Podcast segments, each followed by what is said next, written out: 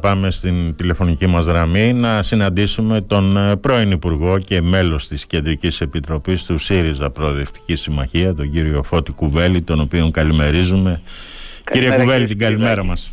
Καλημέρα, καλημέρα. Λοιπόν, ε, από ό,τι μαθαίνουμε και εμείς σε 25 λεπτά περίπου, ο Αλέξης Τσίπρας θα κάνει μια έκτακτη δήλωση από το Ζάπιο. Έχετε εικόνα τι ακριβώς θα πει κύριε Κουβέλη; Κοιτάξτε, εικόνα δεν έχω συγκεκριμένη, ναι. αλλά έχω την εκτίμηση ότι εκείνο το οποίο θα πει έχει σχέση με την ε, εξέλιξη των συλλογικών μας διαδικασιών. Ναι. Δηλαδή προηγήθηκε το Συμβούλιο, το θα ακολουθήσει ναι. προφανέστατα η Πολιτική Γραμματεία και εν συνεχεία η Κεντρική Επιτροπή. Ναι. Ε, το ζήτημα είναι πότε θα πάμε, γιατί πρέπει να πάμε σε συνέδριο. Ναι. Θα πάμε μέσα στον Ιούλιο ή θα το παραπέμψουμε μετά το τέλος του καλοκαιριού, δηλαδή αρχές Σεπτεμβρίου. Ναι. Βεβαίως ο χρόνος ε, τρέχει. Ε, μην ξεχνάμε ότι έχουμε αυτοδιοικητικές εκλογές αρχές Οκτωβρίου ναι. και θα πρέπει το κόμμα αφού συζητήσει όλα εκείνα τα οποία αποτελούν στοιχεία αξιολόγησης σε σχέση με το πολύ κακό εκλογικό αποτέλεσμα ναι. θα πορευθούμε και στις αλλαγές οι οποίες εισηγητικά θα υπάρξουν ή και μπορεί να προταθούν και από το ίδιο το σώμα του συνεδρίου. Μάλιστα. Τώρα ε, ένα μήνα πριν από τις αυτοδιοικητικές εκλογές συνέδριο κύριε Κουβέλη δεν είναι λίγο πρόβλημα; Ακριβώς γι' αυτό σας είπα ότι ο χρόνος τρέχει. Ναι, ναι. Η εκτίμηση μου είναι ότι αν πάμε σε συνέδριο θα πρέπει να πάμε εντός του μηνός Ιουλίου. Ναι. Διαφορετικά με τα σημερινά όργανα και όπως αυτά είναι δυνατόν να ανακαθοριστούν ή και να ενισχυθούν να αντιμετωπίσουμε τον θέμα των αυτοδιοικητικών εκλογών. Μάλιστα. Τώρα πάμε να πάρουμε λίγο τα πράγματα με τη σειρά κύριε Κουβέλη. Περίπου 255.000 ε, ψήφους έχασε ο ΣΥΡΙΖΑ στις πρόσφατες εκλογές σε σχέση με το Μάιο. Από τη μια ήταν η αποχή, από την άλλη η διαρροή ψηφοφόρων και από την παράλληλη η απογοήτευση. Η οποία... Και να προσθέσω και ένα στοιχείο ακόμη και το εκλογικό σύστημα της ενισχυμένης αναλογικής. Ναι. Και γιατί το λέω αυτό, ποτέ στο μυαλό μου δεν έχω συμψηφισμούς, αλλά είναι χαρακτηριστικό ότι βεβαίως η Νέα Δημοκρατία επανέλαβε τον εκλογικό της τρίαμβο του Μαΐου, ναι. αλλά έχασε σχεδόν 320.000 ψήφους. Ναι. Όπως επίσης Πρέπει να σημειώσω ότι εμείς βέβαια χάσαμε 265.000 ψήφους ναι, ναι. και η οριακή βελτίωση του ποσοστού του Πασόκ στο 11,9% ναι. συνοδεύεται επίσης από μια απώλεια 66.000 ψήφων. Ναι. Δηλαδή άλλαξε η σχέση ονομαστή και παρονομαστή. Αλλά αυτό σε καμία περίπτωση δεν συμψηφίζεται πολιτικά με το γεγονός ότι η ήττα που υπέστη ο ΣΥΡΙΖΑ Προοδευτική Συμμαχία είναι μεγάλη. Μάλιστα. Και τώρα βέβαια καταλαβαίνετε ότι προκύπτει και το ερώτημα το οποίο διαρκώς επαναλαμβάνεται. Τι τελικά έφταξε κύριε Κουβέλη; Κοιτάξτε υπήρχαν πάρα πολλά ζητήματα τα οποία πρέπει να αξιολογήσουμε. Για παράδειγμα ο ΣΥΡΙΖΑ Προοδευτική Συμμαχία ωστόσο κατέθεσε την πρότασή του για την απλή αναλογική. Ναι αλλά από την ώρα που το επέκεινα, δηλαδή η συνέπεια της απλής αναλογικής θα ήταν οι συνθέσεις στον προοδευτικό χώρο για την διαμόρφωση μιας συνεργατικής προοδευτικής κυβέρνησης δεν υπήρχε. Ναι. Αντιθέτως είχε αποκρουστεί αυτή η πρόταση με μεγάλη ένταση. Και από την πρώτη στιγμή μάλιστα. Και από την πρώτη στιγμή. Αυτό είχε κατά την εκτίμησή μου κύριε Σπυριδάκη την εξής συνέπεια. Δεν έδωσε στον ελληνικό λαό να αντιληφθεί την ικανότητα κυβέρνησης, δηλαδή την κυβερνησιμότητα και δημιούργησε σύγχυση. Πολύ δε περισσότερο που από την άλλη πλευρά ήταν ε, το αντίπαλο σύνθημα, όχι βέβαια και ενώ περιεχομένου, της σταθερότητας. Ναι. Το δεύτερο, το αφήγημά μας, το πολιτικό μας αφήγημα, δεν μπορέσαμε με σαφήνεια να δώσουμε στον ελληνικό λαό. Δημιουργήθηκε μία σύγχυση. Βεβαίως το άλλο είναι δευτερεύον, είναι ένα επιπλέον ζήτημα. Η μη δυνατότητα επικοινωνίας του πολιτικού μηνύματος και του προγράμματος του ΣΥΡΙΖΑ συνολικότερα δεν έφτασε στον κόσμο έχει σχέση και με την επικυριαρχία που είχε η Νέα Δημοκρατία στο χώρο της ενημέρωσης, στο χώρο των μέσων μαζικής ενημέρωσης. Δεν το προτάσω, το συναξιολογώ όμως. Ναι. Τώρα, γιατί κύριε Κουβέλη, ένα φιλολαϊκό πρόγραμμα όπως ήταν το πρόγραμμα του ΣΥΡΙΖΑ απορρίφθηκε ακόμα και σε λαϊκούς δήμους; Ναι, νομίζω ότι πέρα από την παροχολογία των ε, τελευταίων ημερών από την πλευρά της τότε κυβέρνησης της Νέας Δημοκρατίας την προηγουμένη κυβέρνηση εννοώ. Ναι, ναι. πέρα από την παροχολογία νομίζω ότι κυριάρχησαν τα στοιχεία αυτά ακριβώς τα οποία λίγο πριν ανέφερα. Ναι. η έλλειψη της Αθήνιας της κυβερνησιμότητας και της σταθερότητας. Με βάση τώρα το εκλογικό αποτέλεσμα ο ΣΥΡΙΖΑ δεν έχει βουλευτές σε 23 περιφέρειες της χώρας. Τι προβλήματα θα δημιουργήσει αυτή η έλλειψη ακόμα και στις αυτοδιοικητικές εκλογές κύριε Κουβέλη; Θα τις επηρεάσει. Δεν λέω πως δεν θα τις επηρεάσει. Βεβαίως ο χώρος της τοπικής αυτοδιοίκησης έχει την αυτονομία του. Ναι. Μια αυτονομία η οποία έχει σχέση με το διεκδικούμενο, με το ζητούμενο που είναι οι συνθέσεις πρωτογενός. Στη βάση δηλαδή των πρωτογενών επίσης επιλογών των ίδιων των πολιτών. Εμείς εκείνο το οποίο θα κάνουμε με αυτό το 18 περίπου της 100 που έχουμε ναι, ναι. και στο βαθμό που αυτό μπορεί να διαμορφώσει συνθήκες διαμόρφωσης πλαισίου συνεργασιών και συμμαχιών έχω την εκτίμηση ότι πρέπει να το πράξουμε. Μάλιστα. Γενικά ο ΣΥΡΙΖΑ πιστεύετε ότι πρέπει να αναζητήσει συνεργασίες με το ΠΑΣΟΚ στις αυτοδιοικητικές εκλογές με το δεδομένο ότι ένα πρόβλημα και με υποψηφιότητες και γενικά με την αυτοδιοίκηση το έχει ο ΣΥΡΙΖΑ. Βεβαίως και με το ΠΑΣΟΚ και με άλλες προοδευτικές δυνάμεις και όπως αυτές ε, καταγράφονται ως προοδευτικές δυνάμεις στις τοπικές κοινωνίες. Και βεβαίως οι συνεργασίες αυτές εκ των πραγμάτων θέλουν δύο προϋποθέσεις. Το προοδευτικό πρόγραμμα και την ανάγκη των πολιτικών αυτοδιοικητικών συνθέσεων. Ναι. Αυτό είναι το ζητούμενο.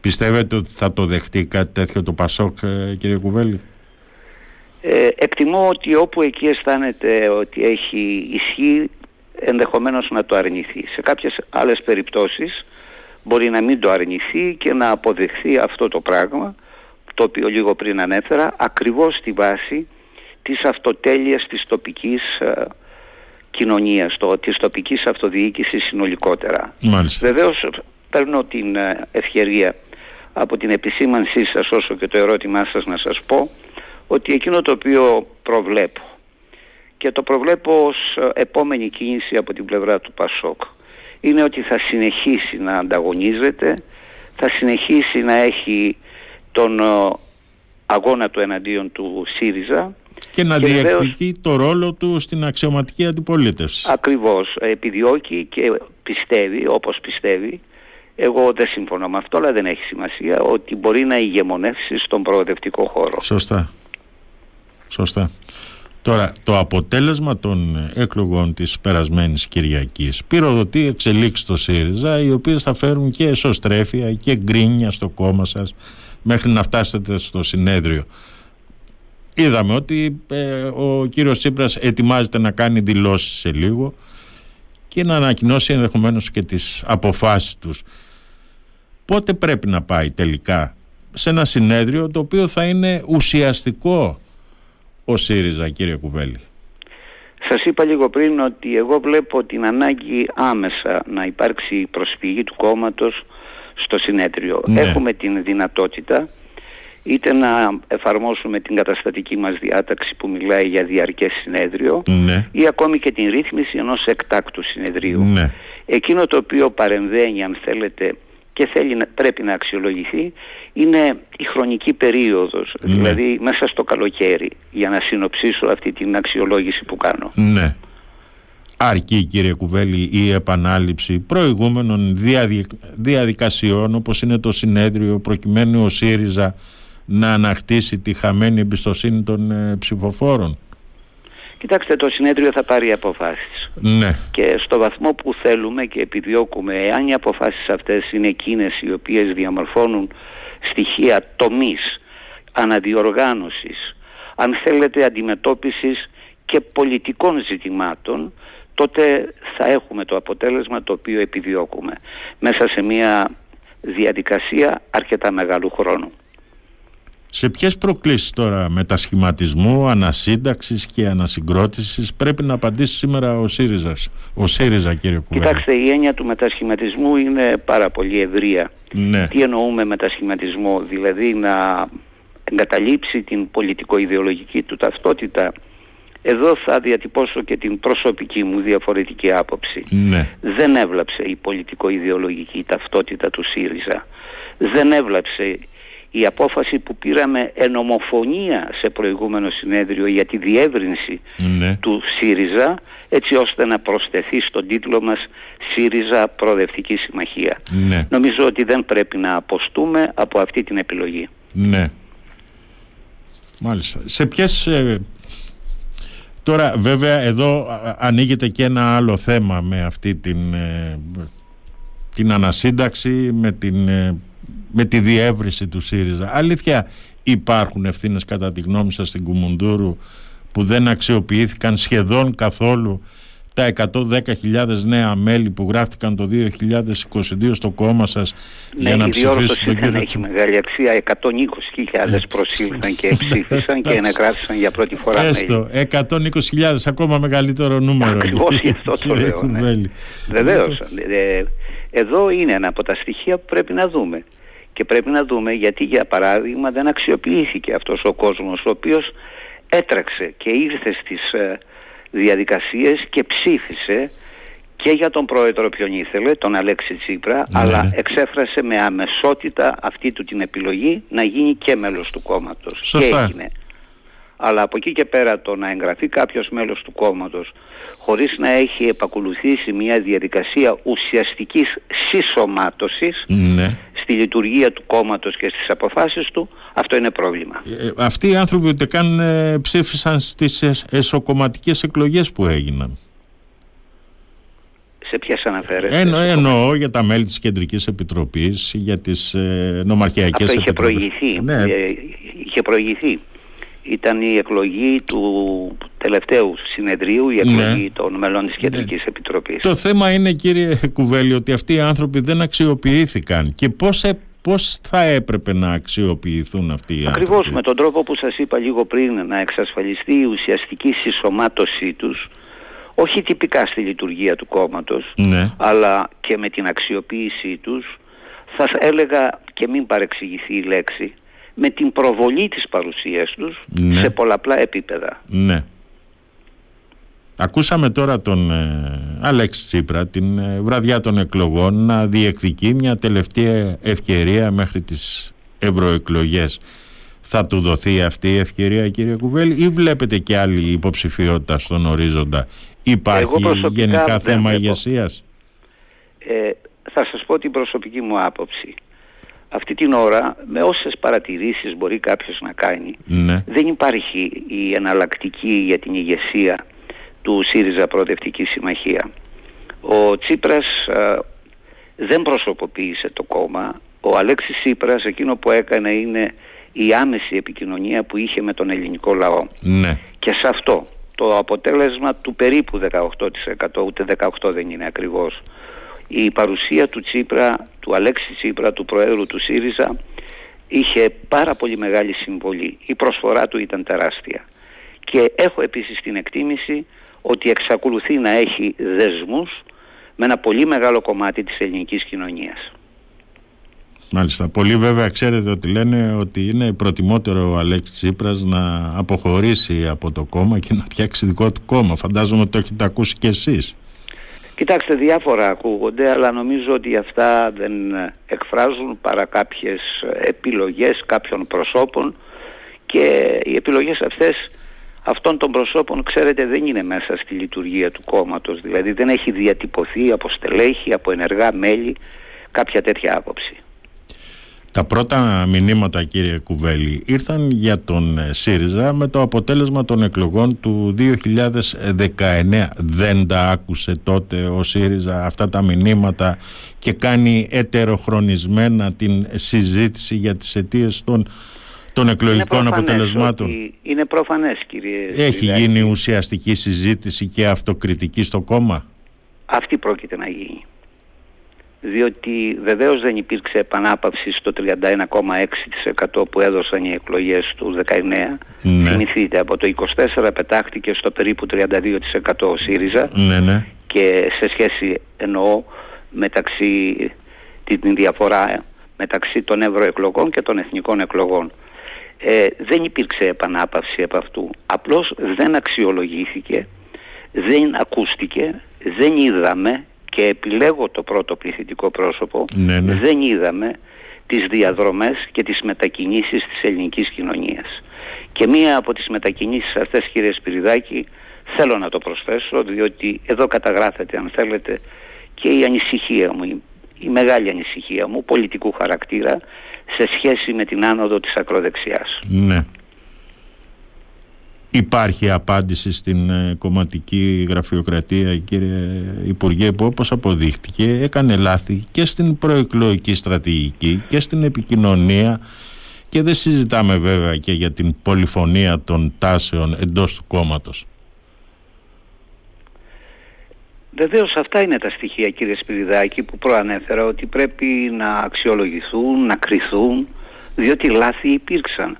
Ένα εκλογικό αποτέλεσμα, αυτή η μεγάλη εκλογική στροφή που έκανε ο ελληνικός λαός δεν μπορεί να έχει σχέση μόνο με διαδικαστικά ζητήματα. Έχει σχέση με βαθιά πολιτικά θέματα τα οποία όπως λίγο πριν σας είπα και δεν διστάζω να το επαναλάβω δεν αξιολογήθηκαν από την πλευρά μας όπως θα έπρεπε οι διαδρομές των Ελλήνων πολιτών μέσα στο πολιτικό σύστημα, οι μετακινήσεις, οι διαφοροποιημένες πολιτικές επιλογές ήταν τα στοιχεία τα οποία δεν αξιολογήσαμε, δεν λάβαμε υπόψη μας, δεν τα εκτιμήσαμε στον αναγκαίο βαθμό. Μάλιστα. Τώρα αυτό βέβαια που το αποτέλεσμα που βγαίνει από τις εκλογές δεν υπάρχει ουσιαστικό αντίβαρο αντιπολίτες στη Βουλή ούτε πρόταση μομφής ούτε εξεταστική επιτροπή μπορεί να ζητήσει ο ΣΥΡΙΖΑ καθώς δεν φτάνουν οι 48 βουλευτές που διαθέτει. Τι βλέπετε να γίνεται δεν αλήθεια; Δεν φτάνουν και είναι προφανές ότι ο κοινοβουλευτικός έλεγχος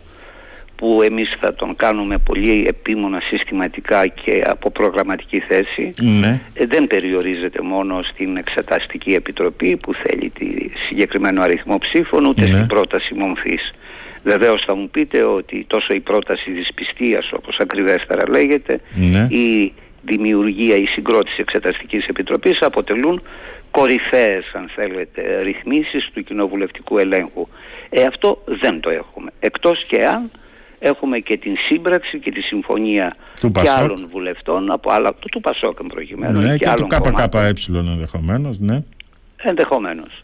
Ε, μόνον τότε θα μπορέσει να υπάρξει εξεταστική επιτροπή στο βαθμό που αυτή θα είναι αναγκαία και θα προκύπτει ως ανάγκη από τα ίδια τα πράγματα ή ακόμη και την κατάθεση πρότασης δυσπιστίας. Τι προβλέπετε τώρα να γίνει μέσα στη, να γίνεται μέσα στη Βουλή κύριε Κουβέλη με την είσοδο και της ε, νίκης και της πλεύσης ελευθερίας και των υπολείπων και των Σπαρτιατών; ότι θα είναι μια ταραγμένη Βουλή.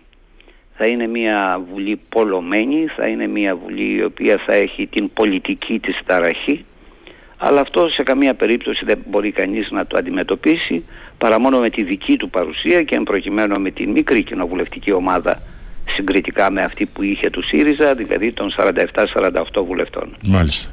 Κύριε Κουβέλη, να σας ευχαριστήσω πάρα πολύ για αυτή την συνέντευξη.